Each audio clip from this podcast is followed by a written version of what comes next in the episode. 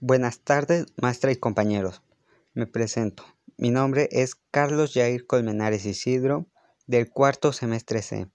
Hoy voy a hablar de los tipos de fondo, las salsas y los tipos de salsa. En los tipos de fondo se encuentran dos, el fondo claro y el fondo oscuro. En el claro se realizan con las cáscaras de pollo que se cocinan por 5 minutos en agua hirviendo o en agua fría, dependiendo del sabor que le quieras dar al platillo.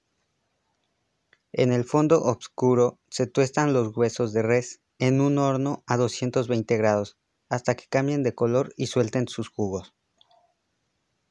Las salsas.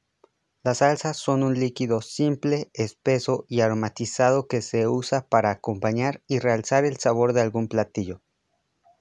Tipos de salsas. Hay dos tipos de salsas, las claras y las obscuras. Las claras se hacen a base de agua y hirviendo parte de los ingredientes.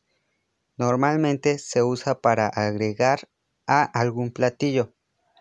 La salsa obscura se hace a base de aceite y friendo o tostando los ingredientes.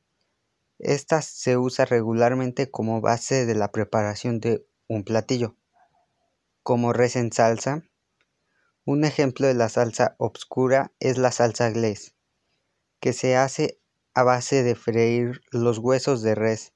Y un ejemplo de la salsa clara es la salsa verde común que todos conocemos, que se hace a base de agua y hirviendo parte de los ingredientes. Bueno, eso sería todo. Gracias.